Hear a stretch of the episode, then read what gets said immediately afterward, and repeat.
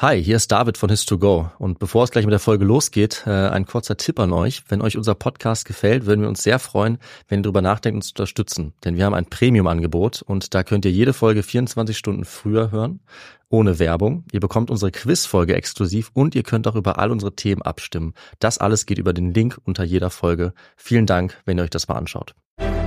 Ich bin ein.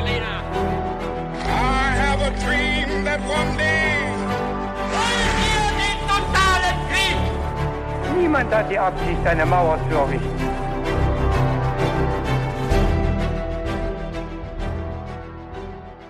Hi und willkommen zurück zu einer neuen Folge bei His2Go und das wie immer mit mir, Viktor. Und mit mir David. Und jetzt gibt es eine spannende Geschichte, die uns David vortragen wird. Ich bin schon ganz aufgeregt.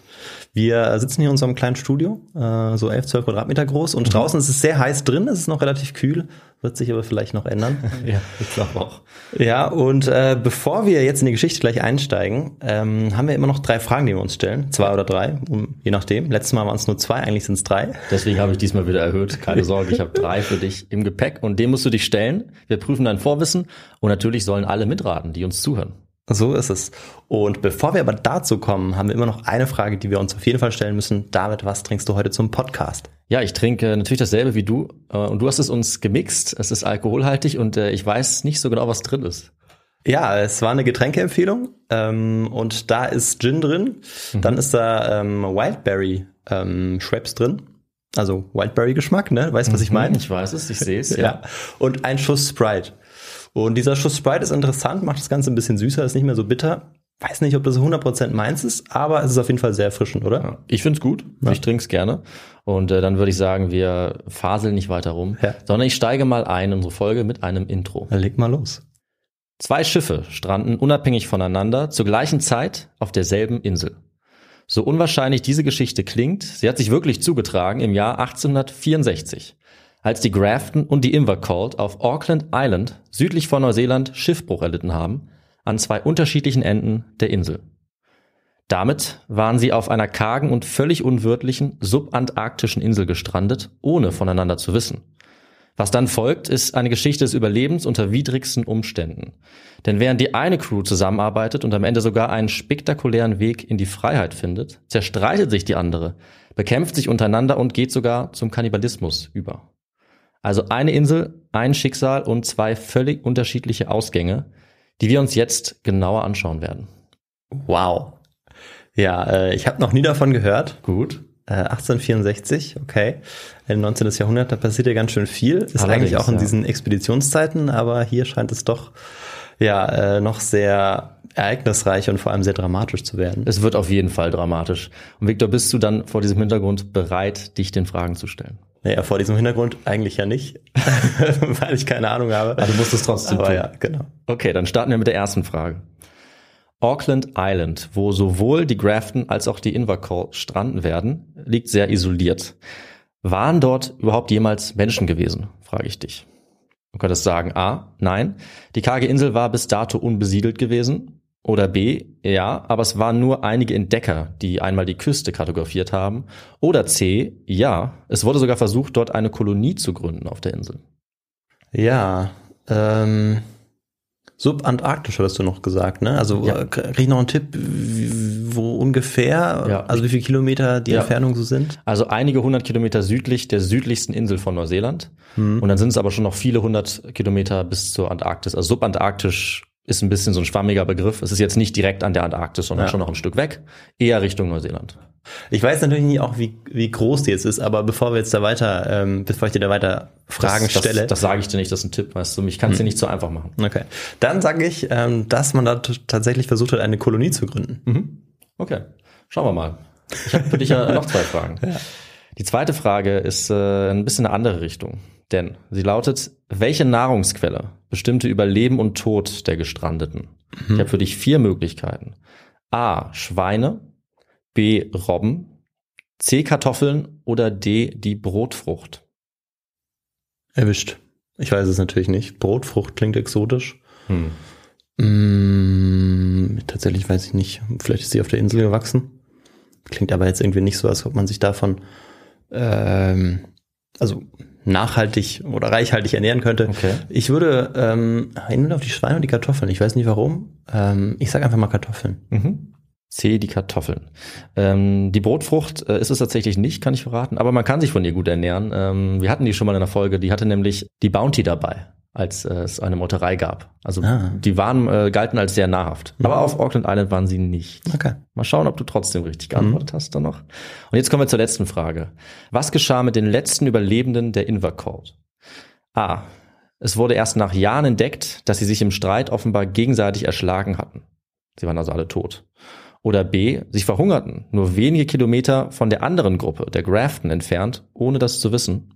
Oder C. Sie wurden letztlich durch Zufall von einem portugiesischen Schiff gerettet. Was glaubst du, wie diese Geschichte ausgeht? Ja, also äh, wäre natürlich spannend zu wissen, ob das die äh, Gruppe, die Crew war, die überlebt hat oder die, die nicht überlebt hat. Ähm, das wird es zumindest ein bisschen einfacher machen. So Ja. ähm, schwimme ich wieder absolut im Nirvana. Ähm, aber ich hoffe einfach mal, dass da ein portugiesischer Seefahrer unterwegs war. Ich weiß nicht warum, aber Hm. ich habe irgendwie, ich denke, ich bin gerade gut optimistisch, gut drauf und Okay. denke mal, dass das die Gruppe ist, die durch diesen Seefahrer gerettet worden ist. Mal gucken, wie lange du noch so optimistisch bleibst und ob da wirklich äh, so weit im Süden ein portugiesisches Schiff unterwegs sein kann. Das äh, werden wir gleich mal rausfinden. Mhm. Dann würde ich sagen, wir beginnen mal mit unserer Geschichte. Und dafür nehme ich uns alle mit in den Oktober 1863 nach Sydney, Australien. Es war gerade Frühling zu dieser Zeit, weil die Jahreszeiten ja dann äh, anders sind, umgekehrt sind. Und im Hafen von Sydney war es geschäftig wie immer. Die Brandung schäumt an den Felsen, es wird gepfiffen, gerufen, gestritten, während Schiffe in aller Form und Größe beladen und entladen werden. Mitten im Getümmel sind auch zwei Männer mit dicken schützenden Mänteln und aufgestellten Kragen gegen den kalten Wind. Sie sind Anfang 30 und durchaus formidabel gekleidet, sage ich mal. Sie haben sich jetzt jedes Schiff genau angesehen, denn sie waren auf der Suche nach einem geeigneten Gefährt für ihre Reise. Der eine von ihnen war ein Franzose, wie man an seinem Akzent auch unschwer erkennen konnte, François Renal. Er war schon lange in Australien. Elf Jahre hat er damit verbracht, in New South Wales und Victoria nach Gold zu schürfen, bis ihm seine Gesundheit das nicht mehr erlaubt hat. Der andere war Thomas Musgrave. Er war ein sehr erfahrener Seemann mit bereits 16 Jahren auf dem Meer, vor allem auch als Kapitän. Er war so ein sehr guter Kapitän. Und das Schiff, das sich diese beiden Partner jetzt gesucht haben, musste genau das Richtige sein. Widerstandsfähig, stabil gebaut und jedem Wetter gewachsen, aber auch nicht zu groß, denn sie wollten es mit nur vier Mann Besatzung segeln. Und tatsächlich fanden sie auch so ein Schiff, das diese Voraussetzungen erfüllen konnte. Ein Schoner mit zwei Masten, äußerst stabil und offensichtlich schon mit einigen erfolgreichen Fahrten auf dem Buckel. Das war die Grafton. Und äh, auch wenn sie nicht billig war, hatten die beiden jetzt ihr Schiff gefunden und sie konnten die weiteren Vorbereitungen treffen. Ihr Plan war einfach, aber riskant und eigentlich nicht gerade genial, muss ich sagen. Und das sollten sie später auch merken. Sie hatten nämlich von engen Bekannten gehört, dass es auf Campbell Island im Süden Neuseelands ein reiches Vorkommen an Zinn geben sollte. Um genau zu sein, an Argentiferous Tin. Was könnte dieses Argentiferous bedeuten, Victor? Agentiferous, ja, also Agent, Mhm. Agentum, Silber. Ja, also das Zinn sollte Silber enthalten. Mhm. Das hat man ihnen versprochen. Und Silber war das Wort, das äh, Musgrave und Renal alle Vorsicht hat vergessen lassen bei der Geschichte. Sie waren begeistert von diesem Plan, mit ihrem kleinen Schiff die Insel zu erreichen, dort diese wertvollen Mineralien abzubauen. Und äh, damit haben sie eben mit ihren Bekannten zusammengearbeitet mit diesem Plan und haben auch Kapital von ihnen bekommen. Das silberhaltige Zinn war zwar noch nicht gefunden worden auf der Insel, aber es war auf jeden Fall dort, wurde ihnen versichert. Es sollte auch eine Menge Seerobben dort geben, die konnte man dann auch noch jagen äh, und Öl aus ihrem Fett gewinnen und auch ihre Felle verkaufen. Also es war doppelt gut, angeblich, diese Insel. Die Seerobben kommen also schon ins Spiel. Hier auf dieser Insel sind Seerobben, genau. Jetzt haben sie sich also dran gemacht, das Schiff für diese Mission entsprechend auszurüsten. Und die Grafton war ein altes Kohleschiff, sehr stabil. Es hatte 15 Tonnen altes Eisen fest verbaut im Bauch und äh, konnte damit stabil im Wasser liegen in diesen sehr tückischen Gewässern äh, südlich von Neuseeland. Dazu kamen dann noch Tonnen äh, an Sandstein für mehr Gewicht. Den konnten sie allerdings nicht fixieren. Das heißt, der konnte leider während der Fahrt hin und her schlittern. Naja, und dann kam Proviant an Bord. Also 20 Fässer Trinkwasser, 300 Pfund Hardtack wurden gekauft, also Schiffszwieback, der einfach nur aus Wasser und Mehl besteht. Hm. Ist so hart, dass man ihn eigentlich nicht essen kann, sondern man muss ihn erstmal auf, weichen in Wasser, äh, aber dafür hält er auch sehr lange, wenn man ihn lagert. Ähm, ich habe sogar nur nebenbei mal auf YouTube gesehen, wie jemand so einen Hardtack-Keks gegessen hat, der 150 Jahre alt war aus dem amerikanischen Bürgerkrieg. Und? Hat nicht besonders gut geschmeckt und war sehr schwer zu essen. Okay, aber die Person hat es überlebt. Die hat's überlebt und er macht immer noch Videos. Und äh, das ist der Grund, warum ähm, solche Kekse eben mitgenommen wurden auf solche Reisen. Ja. Weil die waren, wenn man sie richtig gelagert hat, quasi unverderblich. Und für alle unsere Keksfanatiker, hast du vielleicht noch den Namen des YouTubers parat? Oh, äh, ja, also der ist etwas speziell. Das ist Steve 1989 MRE. das hast du jetzt nicht erwartet. Nee. Äh, aber dessen äh, Gimmick auf YouTube ist es, dass er so alte Armeeration isst. Und manchmal landet er danach auch im Krankenhaus, aber er lebt noch. Okay. So viel dazu. Das nehmen Sie also mit. Äh, was natürlich auch nicht fehlen darf, das ist äh, gesalzenes Schweinefleisch, Rindfleisch, Molasse, 200 Pfund Mehl und auch einige etwas, sage ich mal, erfreulichere Vorräte, also Butter, Zucker, Kaffee und Tee, Erbsen, Kartoffeln, auch ein bisschen Tabak. Das sind Sachen, die man vielleicht etwas, etwas lieber zu sich nimmt. Und mit diesem Proviant waren dann allerdings die finanziellen Mittel auch aufgebraucht. Und ihre Geldgeber waren jetzt nur noch bereit, einen kleinen Zuschuss zu geben, obwohl eigentlich neben der Crew noch eine sehr wichtige Sache am Schiff gefehlt hat, auf die du wahrscheinlich spontan nicht kommst, Victor, außer du willst irgendwie mal raten, was sie gebraucht haben jetzt noch. Vielleicht Vorrichtungen, um die Mineralien abzubauen? Oh, das ist ein guter Punkt. Ja, die hatten sie wohl schon. Was sie jetzt gesucht haben, war die Ankerkette. Ah, Die hatte, die hatte dieses Schiff nämlich nicht. Und das Blöde war, dass sie mit ihrem wenigen Geld jetzt nur 30 Fäden an Kette kaufen konnten. Pro Anker. Zwei Anker und Fäden, das ist eben die Einheit, mit der die Tiefenangaben gemessen werden. Das ist umgerechnet ungefähr 50 Meter. Hm, Okay, ja, das wollte ich Ja. fragen, okay. Und das ist nicht besonders lang. Nee, also wenn man da tatsächlich. äh, quasi auf den Pazifik rausfährt. Mhm. Du möchtest ja ankern. ne? Das heißt, du kannst auf offenem Meer nicht ankern. Ja, Das heißt, du musst nah an die Küste. ja. Das können wir uns schon mal merken, weil das war ein relativ gefährlicher Umstand und auch ein entscheidender Umstand. Das wusste Kapitän Musgrave wohl auch. Ähm, Auch, dass die Qualität dieser Kette nicht besonders gut war, aber anders ging es nicht. Damit war das Schiff jetzt fertig und sie waren sich eben einig, dieses Risiko einzugehen. Es fehlte nur noch die Crew. Wie gesagt, ein paar Leute waren ausreichend, aber es mussten natürlich die richtigen sein. Als erstes kam der Engländer George Harris dazu. Er war 20, hatte schon jede Menge Erfahrung. Mit 20 war das eben möglich, weil man vielleicht schon mit 10 angefangen hat, als Schiffjunge zu arbeiten. Das wissen wir mittlerweile ja auch. Dazu kam dann der 28-jährige Alexander McLaren aus Norwegen, der von allen nur Alec genannt wurde. Damit waren sie zu viert schon genug, um dieses Schiff zu segeln. Aber es kam noch ein Fünfter dazu, um diese Mannschaft zu komplettieren. Ein Koch, den sie gerne noch dabei haben wollten. Und das wurde Henry Forges, ein Portugiese von den Azoren. Deswegen spreche ich den Forges aus.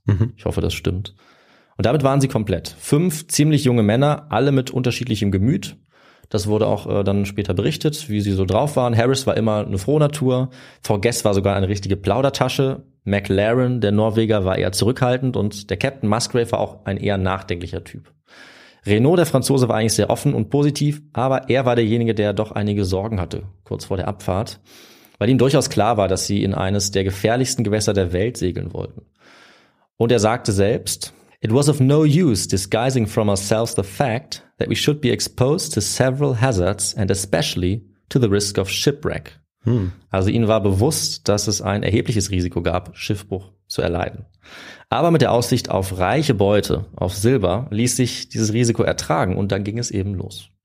Captain Musgrave ordnete am Morgen des 12. November 1863 an, die Anker zu lichten. Und schnell war die Grafton aus dem Hafen ja, herausgeschossen, während die Besatzung Kommandos brüllte, die Seile verteute. Und jetzt wollten sie zu fünft mehr als 2000 Kilometer nach Südosten segeln, Ach doch. von Sydney aus. Ja. Ja. Weil erst kommt Neuseeland und dann eben noch einige hundert Kilometer weiter nach Süden, Ja. nach Campbell Island. Und die Fahrt war von Beginn an nicht besonders gut verlaufen. Sie hatten sehr schlechtes Wetter, Stürme, sogar Hurricanes und sie mussten gut zusammenarbeiten, um das Schiff überhaupt sicher zur Insel zu bringen, was sie auch geschafft haben. Aber wie sah es dort jetzt aus? Also, man kann sich vielleicht schon denken, so wie ich das vorhin erzählt habe, sie mussten bald feststellen, dass Campbell Island dann ganz anders war als versprochen. Ja, die Insel war karg, windig und öde und vor allem fanden sie dort absolut nichts. Kein wertvolles Metall, keine Robben und Seelöwen. Stattdessen wurde Renal direkt schwer krank mit einem starken Fieber. Und äh, für die nächsten drei Wochen ging es ihm unglaublich schlecht, so schlecht, dass Musgrave sogar schon ein Grab für ihn ausgehoben hat, das er allerdings zum Glück dann doch nicht gebraucht hat. Und währenddessen mussten jetzt alle anderen vier aber einsehen, dass es auf der Insel überhaupt nichts zu holen gab. Also sie haben die Insel durchkämmt, sie haben im Dschungel gesucht, sie sind auf die Berge geklettert, aber nirgends eine Spur von Metall irgendeiner Art. Und jetzt, wo sie mit ihrem eigentlichen Plan direkt schon gescheitert waren, wollten sie irgendwie noch ihre Expedition retten und mit etwas Profit zurückkommen. Und Victor, hast du jetzt eine Idee, wie sie hier Geld machen wollten vielleicht in dieser Gegend? Sie wollten vielleicht, ich weiß nicht, war, war, war das Land unbewohnt oder bewohnt? Diese Insel war unbewohnt. Unbewohnt. Vielleicht wollten sie es irgendwie als ihr Land deklarieren und dann quasi mittelfristig äh, dort eine Kolonie gründen. Na, das ist nicht die Kolonie, um die es gehen wird, aber kein schlechter Tipp. Was es in dieser Gegend eigentlich gab, waren ja Robben. Aber auf dieser Insel waren keine. Ja. Deswegen wollten sie woanders Robben herbekommen oder Seelöwen. Das war für sie die beste Alternative, also diese Ach so, kostbaren Robbenfelle okay. und das Robbenfett zu bekommen. Ich dachte, sie müssen jetzt mit der Insel irgendwie was Ach so. anfangen, dass sie daraus irgendwie Geld quetschen können. Nee, das mussten sie feststellen, Okay. dass das leider nichts wird. Ähm, aber es war ja nicht die einzige Insel. Und es war auch so, dass es eigentlich auf dieser Insel Robben gab. Aber sehr viele Robbenjäger hatten das auch rausgefunden und waren schon Jahrzehnte früher gekommen und hatten alle Robben ausgerottet innerhalb von drei Jahren. Deswegen war neben keiner mehr übrig. Aber die Robben selber waren jetzt ungefähr 50 Jahre, nachdem sie dort ausgerottet waren, immer noch genauso profitabel, auch wenn es weniger gab. Und die Besatzung der Grafton hat dann die Hoffnung noch nicht aufgegeben, woanders diese kostbaren Robbenfelle und das Fett zu bekommen. Und so verließen sie dann am 29. Dezember 1863, nach ungefähr einem Monat, Campbell Island wieder mit Kurs auf Sydney. Aber auf dem Weg dorthin wollten sie noch eine weitere Insel ansteuern, auf der es immer noch Robben geben sollte, und das war Auckland Island. Auckland Island, das ist die größte der Auckland Islands, also mehrerer kleinerer Inseln. Es wurde 1806 entdeckt, also war noch gar nicht so lange her. Und ich denke, ich sage uns vielleicht kurz was zur Geschichte der Insel, damit wir ein bisschen einschätzen können, wo die Grafton jetzt ankamen. Aber nur ein ganz kleines bisschen. Wovon dann, Victor? Äh, ja, äh, vom historischen Kontext. Ja, Ah, weil okay. äh, der hier tatsächlich ein bisschen klein geraten ist, weil ich dachte, äh, dass wir uns mal auf die Geschichte konzentrieren. Und die Schifffahrt haben wir schon relativ oft besprochen in unseren Folgen. Deswegen schauen wir einfach nur mal kurz drauf, was mit dieser Insel speziell passiert war, würde Ja. ich mal sagen. Ja. Also Auckland Island ist im Prinzip mit dem Anstieg der internationalen Schifffahrt entdeckt worden. Als immer mehr Schiffe in Ozeanien dann auch in dieser Region umherfahren. Es gibt einige Spuren auf der Insel älterer Siedlungen, also auch aus dem Mittelalter sozusagen der frühen Neuzeit. Viel wurde aber dort nicht gesiedelt, bis die Insel dann Anfang des 19. Jahrhunderts kartografiert wurde. Und in dieser Zeit war dann die Robbenjagd in der gesamten Region von Australien und Neuseeland am Boom. Der Walfang auch noch dazu. Das heißt, es wurden sehr viele Inseln angesteuert und fast überall die gesamte Robbenpopulation innerhalb kurzer Zeit ausgerottet. Und das war auch das Interesse an Auckland Island. Also sobald hier erstmals Robben und Seehunde gesichtet wurden, ging die Jagd los. Es gab davon auch sehr viele, wie auf Campbell Island. Es wurde hier auch im großen Stil gejagt und es gab zu Beginn enorm Profit zu machen. Also ein Schiff alleine brachte mal 38.000 Robbenpelze zurück nach Australien. Haben damit wahnsinnig viel Gewinn gemacht. Ja, das muss man sich vorstellen, was das dann auch Ja. für eine Sauerei bedeutet. Ja, natürlich. Äh, also die haben die, diese weil- ganzen Tiere geschlachtet. Genau. Und dann wieder zurück ins Meer geworfen Ja. und dann eben das, das Pelz behalten. Genau. Also viele Tiere mussten sie, also manche konnten sie essen und sie konnten aus dem Fett das Öl gewinnen. Den Rest haben sie natürlich dann verkommen lassen. Und ganz viele von den äh, Pelzen sind auch ähm, zerstört worden. Also zum Beispiel durch Ratten oder Mhm. durch Pilze oder so etwas in die Richtung. Das heißt, die haben deutlich mehr als 38.000 Robben getötet, Ja. um allein nur diese Pelze zu bekommen. Und auch hier war es dann so, dass alle Robben nach und nach getötet wurden, die man finden konnte, sodass natürlich dann keine neuen geboren wurden und auch die hier vollständig eigentlich ausgerottet wurden, dachte man, innerhalb von zwölf Jahren. Also diese Insel galt sozusagen als, als völlig bejagt. Also da gab es, da war nichts mehr übrig. Ähm, Und später hat sich dann die Population etwas erholt. Aber das wusste man jetzt nicht unbedingt. Das heißt, sie wurde nicht mehr angesteuert von Robbenjägern. Aber es kamen immer wieder mal noch einige Walfänger und Schiffe zur Erkundung, die immer wieder kurze Zeit auch auf der Insel Halt gemacht haben. Unter anderem 1840 zwei Schiffe, die wir kennen, nämlich die HMS Terror und die HMS Erebus. Ah, Die spannend. Kennst du woher, Victor? Äh, naja, die kenne ich auf jeden Fall äh, unter anderem aus der Expedition von Franklin. Genau. Ja. Die äh, sind mit der Franklin-Expedition verloren gegangen und erst vor ein paar Jahren gefunden worden. Mhm. Also untergegangen und ja, alle Teilnehmer an der Expedition waren verunglückt, waren gestorben. Jetzt 1840 waren sie aber noch ganz woanders, eben nämlich ganz im Süden.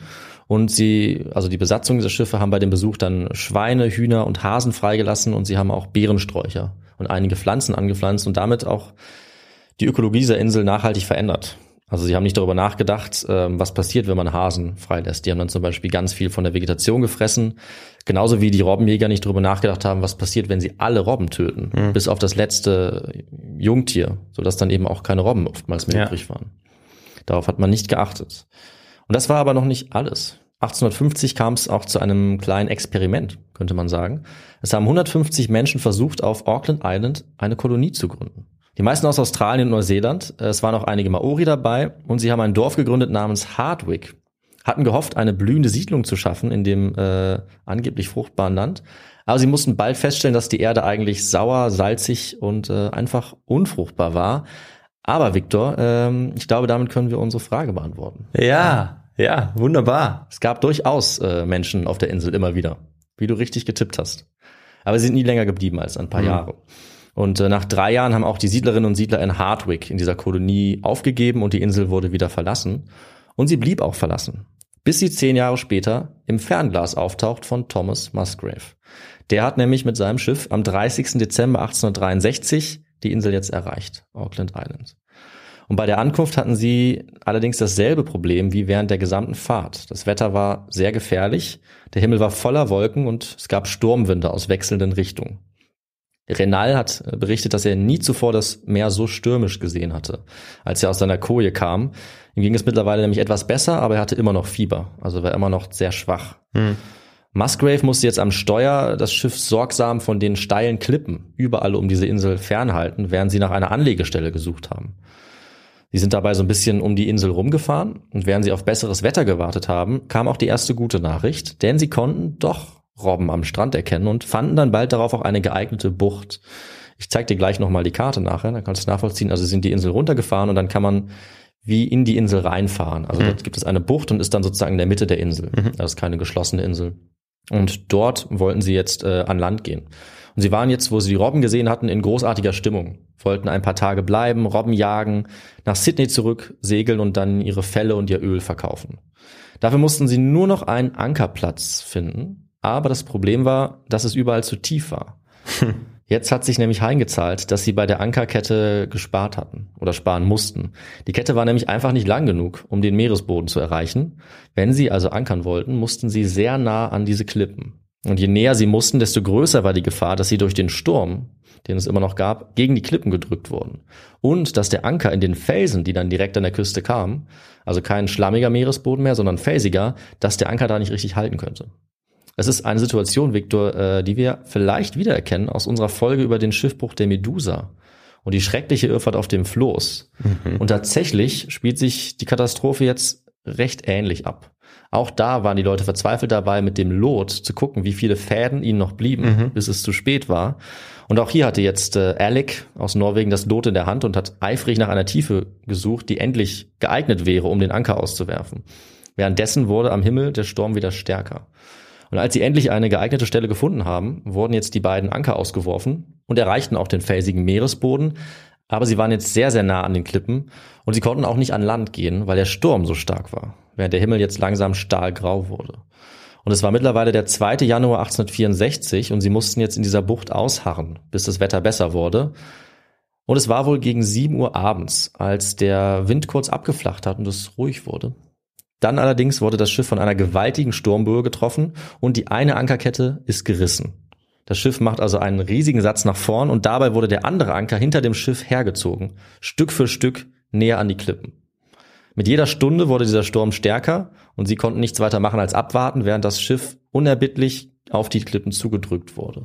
Sie konnten es nicht ändern und gegen Mitternacht war es dann soweit und der Bauch des Schiffes wurde gegen die Felsen geschleudert.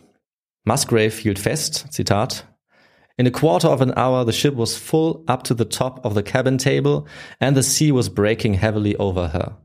Das Schiff war also in 15 Minuten voll mit Wasser und äh, völlig dem Sturm und den Wellen ausgesetzt. Es blieb nur die Evakuierung. So schnell sie konnten, wurden jetzt alle wichtigen Dinge an den höchsten Punkt des Schiffes geschafft. Das lag jetzt schräg im Wasser, aber es ging nicht weiter unter. Sie haben alles mit dem Segel bedeckt und dann in der Nacht sich darunter gekauert, bis es endlich hell geworden ist, weil sie, als es dunkel war, überhaupt nichts sehen konnten und nichts unternehmen konnten. Dann konnten sie feststellen, dass der Sturm zwar immer noch stark war, aber dass das Schiff ganz fest auf den Felsen saß und sich nicht mehr weiter bewegt hat. Das war eigentlich ganz gut. Und dass es auch die Sturmwellen abgehalten hat Richtung Meer. Dadurch war das Wasser hinter dem Schiff Richtung Strand relativ ruhig. Es war wie ein Fels in der Brandung. Ja, das war natürlich zunächst äh, ganz gut, aber gut, also äh, sie mussten halt, nachdem sie, wenn sie überlebt haben, nachdem sie überlebt hätten, ähm, müssen sie ja noch irgendwie runter von der Insel. Und Ja. dann wird es wahrscheinlich schwierig, wenn sie das Schiff nicht mehr nutzen können, was ja sehr wahrscheinlich zu sein scheint. Ja, natürlich. Also das Schiff war voll Wasser. Und sie mussten jetzt auch vom Schiff runter, weil sie ja nicht wussten, ob es stabil bleibt. Es konnte jederzeit untergehen. Und es waren jetzt circa 50 Meter bis zum Strand. Und wie durch ein Wunder war aber das Beiboot unbeschädigt. Oh, Das war ihr Glück. Das heißt, sie konnten es jetzt zu Wasser lassen. Und äh, dann haben sie das Boot mit einem langen Seil am Schiff befestigt, auf der einen Seite. Ein weiteres Seil an der Spitze des Bootes befestigt. Und damit ist Alec, der mutige Norweger, jetzt einfach ins Wasser gesprungen. Es war ein sehr riskantes Vorhaben, aber er war ein sehr starker Schwimmer und ist clever von Fels zu Fels geschwommen. In der Brandung, immer wenn das Wasser ruhiger war und hat es dann tatsächlich geschafft, den Strand zu erreichen. Dort konnte er dann dieses Seil an einem Baum festmachen. Das heißt, das Boot war jetzt in der Mitte von zwei Seilen und hat das sozusagen festgehalten. Und mit dieser Vorrichtung konnten sie dann noch einen Flaschenzug anbringen. Und über diese Seile und den Flaschenzug haben sie dann nach und nach die wichtigsten Dinge vom Schiff zum Strand gezogen. hm. Über dem Wasser. Und als das geschafft war, mussten jetzt nur noch die anderen vier ins Trockene kommen. Aber Renal war immer noch durch sein Fieber stark geschwächt und konnte sich nicht selber festhalten an dem Seil. Aber seine Gefährten wollten ihn nicht zurücklassen.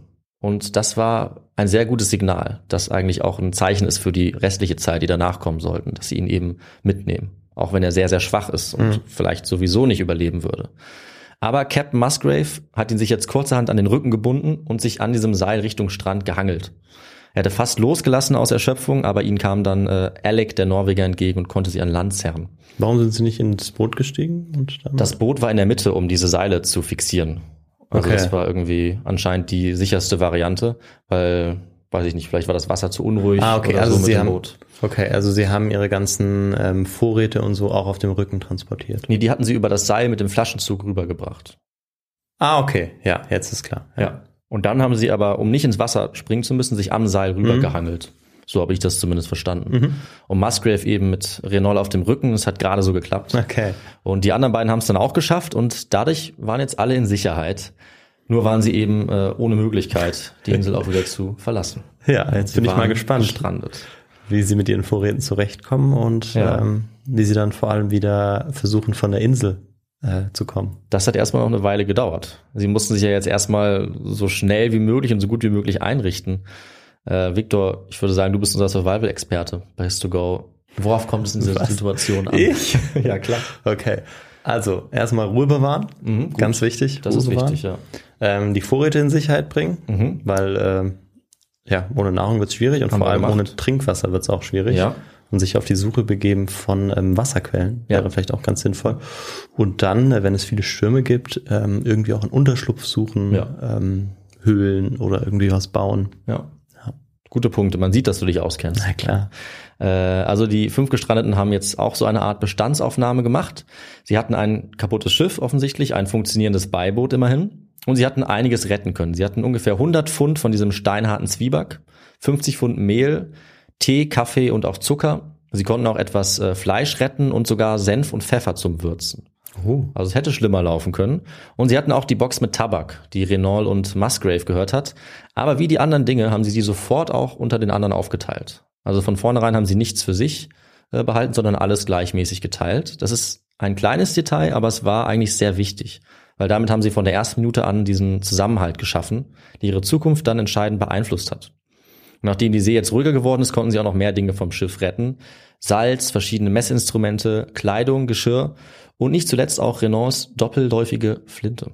Uh. Und diese Flinte wurde auch ziemlich wichtig für das Überleben. Sie konnten dann sogar Feuer entfachen mit ein paar nassen Streichhölzern. Die haben sie irgendwie zum Brennen gebracht. Und dann konnten sie den ersten Tee trinken und sich mal ein bisschen aufwärmen. Und dabei haben sie auch festgestellt, dass Wasser zum Glück kein Problem war. Weil es gab äh, Quellen, die sie eigentlich direkt nach der Landung gefunden haben. Das war also eine Sorge weniger. Ja, und dann kam das nächste, was du angesprochen hast, ein Unterschlupf, ein Shelter. Äh, dafür haben sie jetzt aus Bäumen und aus dem Holz des Schiffes eine Hütte gebaut oder angefangen. Das war ihr erstes gemeinsames Projekt. Renal hat sich langsam erholt und hat erstmal die einfachste Aufgabe übernommen, auf das Feuer aufzupassen, weil das durfte natürlich auf keinen Fall ausgehen. Und bald haben sie dann auch auf der Insel die ersten Robben und Seelöwen gefunden und die dann auch erlegt. Und sie haben festgestellt, dass die Bullen schrecklich ranzig geschmeckt haben, aber dass die jungen Robben anscheinend wie Lamm geschmeckt haben. Also das Oh. fanden sie ganz lecker. Eine Wahl hatten sie aber so oder so nicht. Und in der Folge war das eigentlich das Wichtigste, was sie machen konnten. Also die Robben waren ab jetzt ihre Hauptmahlzeit. Und sie waren in so großer Zahl vorhanden, dass sie damit fast allein schon überleben konnten. Und äh, Victor, das ist das, was ihr Überleben entscheidend Okay, beeinflusst hat. Und ja. das ist auch die Antwort auf unsere Frage, dass also tatsächlich auf dieser Insel genug Robben waren, um ihr Überleben erstmal zu sichern. Ja. Ja, da hatte ich mich getäuscht. Ich dachte irgendwie, sie sind vielleicht nicht so lange auf der Insel und haben Mhm. große Vorräte an Kartoffeln dabei. Denn dass sie sie angebaut haben, davon bin ich schon auch nicht ausgegangen. Aber Ja.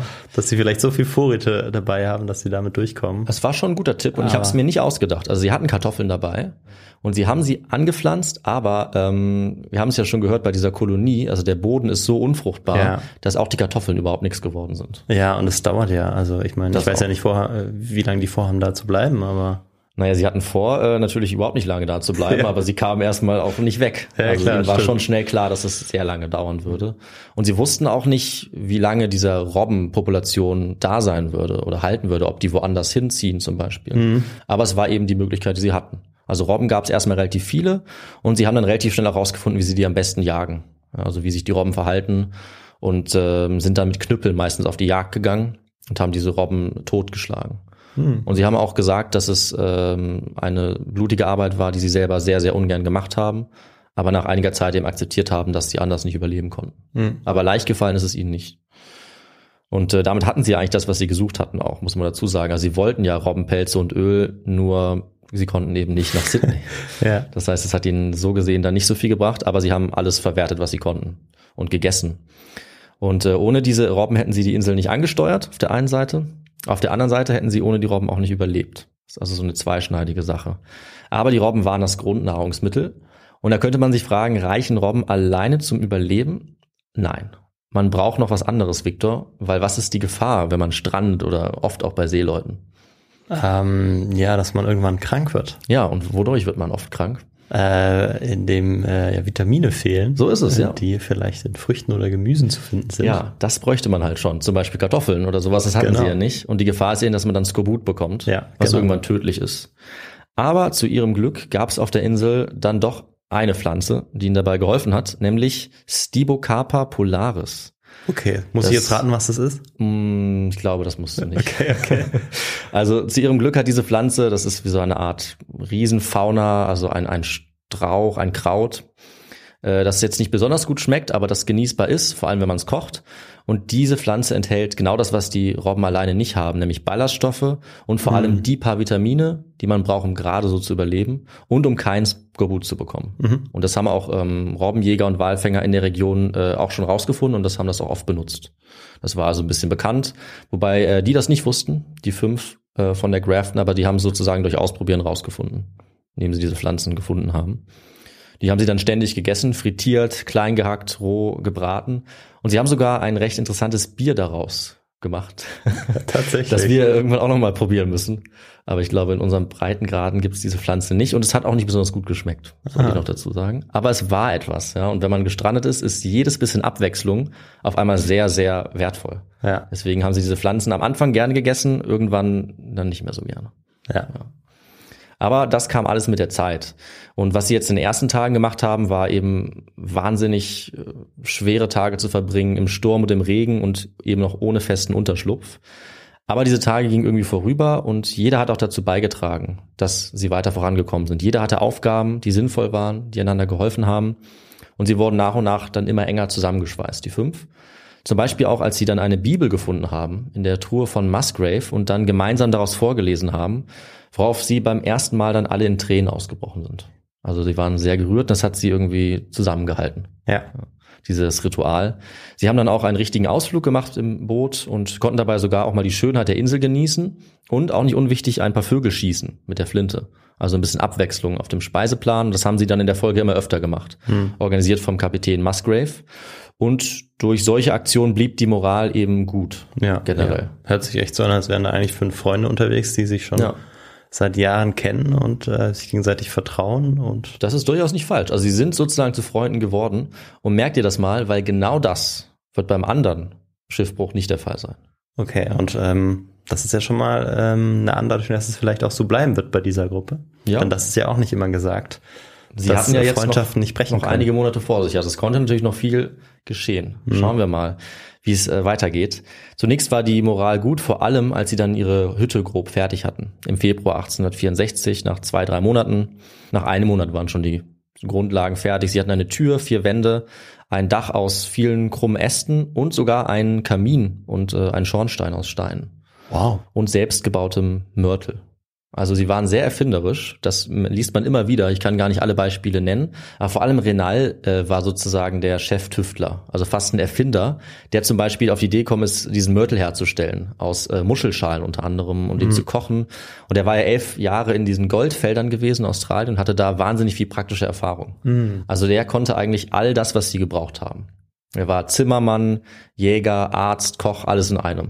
Also er war einer der Hauptgründe, warum sie überlebt haben. Ja. Ähm, sie haben dann Segeltuch auch noch genommen, Gräser und haben das Haus immer bequemer gemacht. Sie haben sich Betten gebaut, einen Esstisch, Sitzgelegenheiten. Es wurde nach und nach relativ gemütlich, kann man sagen. Also für die Umstände, dass natürlich das Wetter nie besonders gut war. Und eine Krise mussten sie schon noch überstehen, die schon auch eine Zerreißprobe war, nämlich eine soziale. Du hattest ja auch gerade schon die Vermutung geäußert, dass es dazu kommen könnte. Und es war so, dass sie ja eigentlich eine Rangordnung hatten. Also Musgrave und Renal waren eigentlich die Anführer. Renal war offiziell der erste Mart und äh, Musgrave war eben der Kapitän und die beiden hatten das ja organisiert. Die anderen drei waren einfache Matrosen. Das war eben auf See so, aber sie hatten es jetzt auch in der Hütte so aufgeteilt. Musgrave und Renal auf der einen Seite, die anderen auf der anderen Seite. Und das hat so ein bisschen zu einem Twist geführt. Weil sie nicht mehr eingesehen haben, dass auf dem Land jetzt diese Rangordnung noch gelten sollte, weil jetzt ja alle gleichermaßen zum Überleben beigetragen haben. Und ähm, das fanden die anderen drei nicht fair, weil sie ja fanden, dass jeder gleich viel zählte. Aber Musgrave war immer noch gewohnt, dass man ihn als Kapitän auch entsprechend behandeln wollte, das auch nicht aufgeben. Und äh, das kam dann eben auch dazu, dass es Streit gab. Es gab immer mehr Gegensätze und es war aber allen irgendwie klar, dass sie das eigentlich nicht eskalieren lassen sollten, weil sie sich ja gebraucht haben. Und besonders Renal war dann wohl ein bisschen so der Vermittler und hat dann vorgeschlagen, dass sie alle gemeinsam demokratisch Regeln festlegen für ihr Zusammenleben und auch einen offiziellen Anführer wählen. Genau, wollte ich gerade sagen, weil auch in der Situation, ähm, natürlich ist, ist in dem Fall auch Gleichberechtigung wichtig, aber Mhm. trotzdem in so einer Situation muss es trotzdem irgendwie auch eine Hierarchie geben, dass wenn mal eine Entscheidung getroffen werden muss, Ja. die auch schnell getroffen werden muss, dass es dann einen gibt, der, Ja. der diese Befugnisse quasi hat. Aber wenn man natürlich diesen einen dann noch wählen darf, Dann, äh, Dann führt das natürlich dazu, dass ja. alle auch einverstanden sind. genau, dass alle beteiligt sind. Ja. Und er sollte jetzt auch kein offizieller Anführer sein oder Chef, eben kein Kapitän mehr, sondern eher ein Erster untergleichen. Also dem sie nicht untergeordnet sind, sondern der sie organisiert, zusammenhält und eben mal wichtige Entscheidungen Mhm. trifft oder ansagt, Aufgaben verteilt. Und dann haben sie auch doch einstimmig für Kapitän Musgrave gestimmt. Und das klingt jetzt, wie gesagt, eigentlich so wie vorher, aber durch diesen gemeinsamen Akt und durch das Aufschreiben dieser Regeln dann auch in der Bibel ähm, hat es sie jetzt doch mehr zusammengeschweißt und hat ihnen gezeigt, wie wichtig sie auch füreinander waren. Und auch, dass sie Musgrave als Anführer respektiert haben, war sehr gut für die Gruppe in der Folge. Also er hat immer wieder an wichtigen Stellen sie alle zusammen arbeiten lassen, hat sich um alle gleichermaßen gekümmert und sich selbst auch nicht bevorzugt. Es hat also wirklich gut funktioniert. Und nicht nur das. Die fünf haben dann, um sich noch mehr zu beschäftigen, auch sogar eine eigene Schule gegründet oder Lernklasse und jeden Abend zusammen gebetet, äh, beisammengesessen.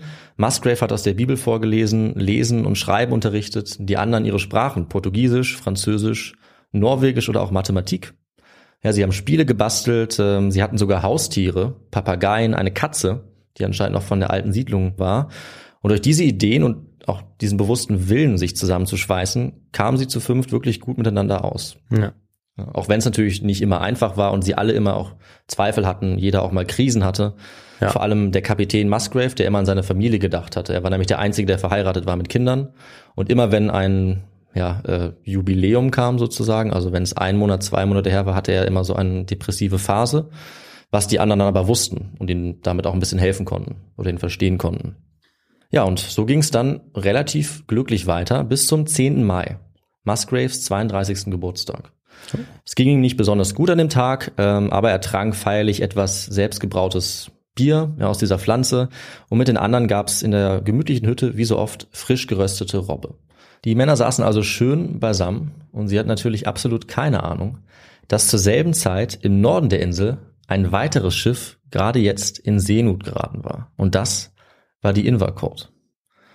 Ja, Victor, und damit ähm, sind wir am Ende. Ne? Was am Ende? Ja, äh, in zehn Tagen gibt's dann die nächste Folge Genau. von mir dann. Da überraschst du uns mit äh, deiner Interpretation, wie es weitergeht. Genau. Denkst du das aus? Nein, wir machen hier einen kleinen Cut, ähm, denn wir werden das diesmal in zwei Teile aufteilen. Also Genau. ähm, ihr hört heute den ersten Teil äh, und morgen den zweiten oder beide hintereinander, je nachdem wann ihr uns hört. Ja. Äh, die kommen am 10. und 11. dann raus. Mhm. Ihr werdet es dann auch selbst merken. Wir werden es dann auch im Titel so benennen. Und äh, genau, weil die äh, Folge relativ lang ist, du hast äh, ja relativ viel Vorbereitungszeit reingesteckt, dass wir uns Ja. dachten, wir teilen das mal auf. Ihr könnt uns gerne auch dazu Feedback geben, wie ihr das findet, ob ihr das total doof findet, ähm, ob ihr das in Ordnung findet, ob ihr das gut findet. Ähm, genau, wir freuen uns da immer über Feedback. Wir wollten das jetzt bei dieser Folge mal so machen, weil sich das eben jetzt auch mit diesem mit diesem Teil anbietet und Ja. wir alle gespannt, ich vor allem auch, darauf warte, was jetzt mit diesem anderen Schiff passiert ist und Genau. ähm, wie die Besatzung sich so schlagen wird auf der Insel. Denn wie es der Grafner ging, das wissen wir schon. Und in der nächsten Folge werden wir genau dort ansetzen, wo eben das zweite Schiff auf derselben Insel landet. Und da geht es jetzt äh, dann gleich weiter sozusagen oder morgen. Also dann, bis äh, morgen oder bis später. Tschüss. Ciao.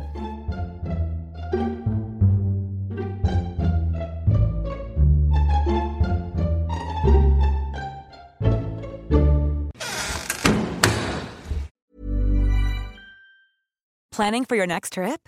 Elevate your travel style with Quince. Quince has all the jet setting essentials you'll want for your next getaway, like European linen, premium luggage options, buttery soft Italian leather bags, and so much more. And is all priced at 50 to 80% less than similar brands. Plus, Quince only works with factories that use safe and ethical manufacturing practices. Pack your bags with high-quality essentials you'll be wearing for vacations to come with Quince. Go to quince.com slash pack for free shipping and 365-day returns. Mom deserves the best, and there's no better place to shop for Mother's Day than Whole Foods Market. They're your destination for unbeatable savings, from premium gifts to show-stopping flowers and irresistible desserts. Start by saving 33% with Prime on all body care and candles. Then get a 15-stem bunch of tulips for just $9.99 each with Prime. Round out Mom's menu with festive rosé, irresistible berry chantilly cake, and more special treats. Come celebrate Mother's Day at Whole Foods Market. Imagine the softest sheets you've ever felt. Now imagine them getting even softer over time. That's what you'll feel with Bowl and Branch's organic cotton sheets. In a recent customer survey, 96% replied that Bowl and Branch sheets get softer with every wash. Start getting your best night's sleep in these sheets that get softer and softer for years to come. Try their sheets with a 30-night guarantee. Plus, get 15% off your first order at bowlandbranch.com. Code BUTTERY. Exclusions apply. See site for details.